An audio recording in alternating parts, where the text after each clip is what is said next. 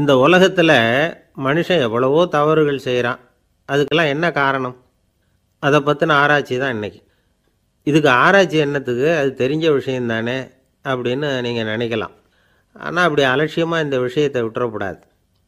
பொதுவாக எல்லோரும் நினைக்கலாம். எது சரி எது தவறு அப்படின்னு தெரியாததுனால தான் மனுஷன் தப்பு பண்ணுறான் அப்படின்னு. ஆனால் அப்படி சொல்லிட முடியாது. மனுஷன் வந்து தெரிஞ்சே தான் தவறுகள் பண்ணுறான் இப்போ உதாரணத்துக்கு ஒரு சாலையில் இடது பக்கம் போக வேண்டிய ஒருத்தர் நடுக்கோட்டை தாண்டி வலது பக்கமாக வண்டியை ஓடிட்டு போகிறாருன்னு வச்சுக்கோங்க. என்னப்பா இது தப்பு இல்லையா? அப்படின்னு அவர்கிட்ட கேட்டால் அதெல்லாம் எனக்கு தெரியும். நீ உன் வேலையை பார்த்துட்டு போ அப்படிம்பார். வலது பக்கமாக போகிறது தப்புன்னு தெரிஞ்சே தான் அவர் அப்படி செய்கிறார் அப்படி போகிறார் பெரிய உத்தியோகத்தில் இருக்கிறவங்க கூட லஞ்சம் வாங்குறாங்க.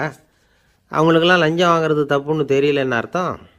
திருடுறது தப்புன்னு தெரியாமலாம் மனுஷன் திருடுறான். நல்லாவே தெரியும். நீங்கள் வேணும்னா கேட்டு பாருங்கள் வேறு வழி இல்லை. அதனால தான் திருடுறேன்பா. திருடுறது ஒரு புண்ணியமான காரியம்னு திருடனே கூட சொல்ல மாட்டான். திருடுறது தவறுங்கிறது திருடனுக்கு தெரியும். அப்படிங்கிறத விளக்கிறதுக்காக ஒரு பெரியவர் ஒரு கதை சொன்னார். அதாவது ரெண்டு திருடர்கள். ரெண்டு பேரும் சேர்ந்து ஒரு வீட்டுக்கு போய் ஒரு பத்தாயிரம் ரூபாயை திருடிக்கிட்டு வந்துடுறாங்க. ஒரு காட்டு வழியாக வந்துக்கிட்டு இருக்கிறாங்க. இன்னும் விடியல.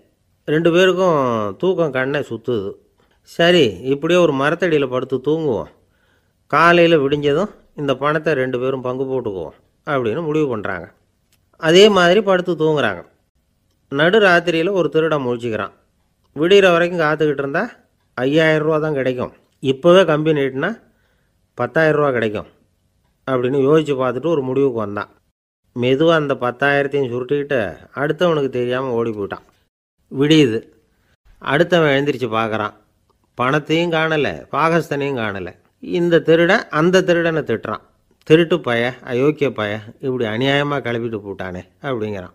இதுலேருந்து என்ன தெரியுது?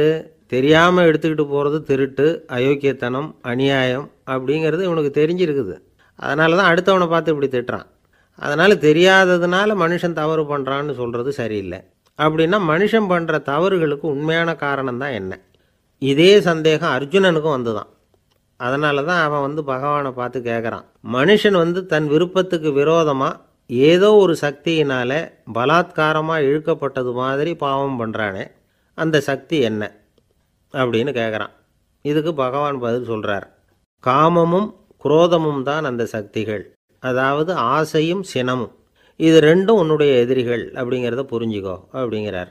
இன்னமும் நுணுக்கமாக பார்த்தா காமத்தினுடைய மறு உருவங்கள் தான் குரோதமும் லோபமும். ஆசை நிறைவேறலைன்னா குரோதம் அதாவது கோபம். ஆசை நிறைவேறிட்டதுன்னா லோபம் அதாவது பேராசை. பாவத்தை கண்ட்ரோல் பண்ணணும்னா அதுக்கு மெயின் சுவிட்சு எது அப்படிங்கிறது இப்போ தான் தெரியுது. அதுக்கு மனுஷன் தெரிஞ்சே தான் தவறு பண்ணுறான் அப்படின்னு பேசிக்கிட்டோமே அதுக்கு ஒரு உதாரணம். ஒரு ஆள் ஹோட்டலில் சாப்பிட போனான்.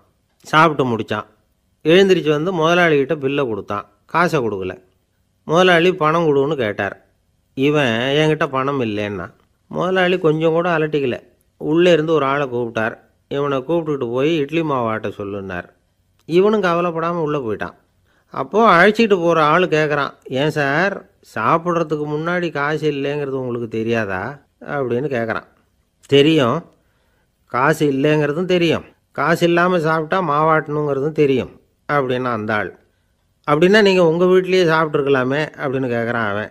அதுக்கு இவர் சொல்கிறாரு அது எப்படி? அங்கே சாப்பிட்டாலும் நான் இதே வேலையை தானே செய்ய வேண்டியிருக்கும்? அப்படின்னாரான்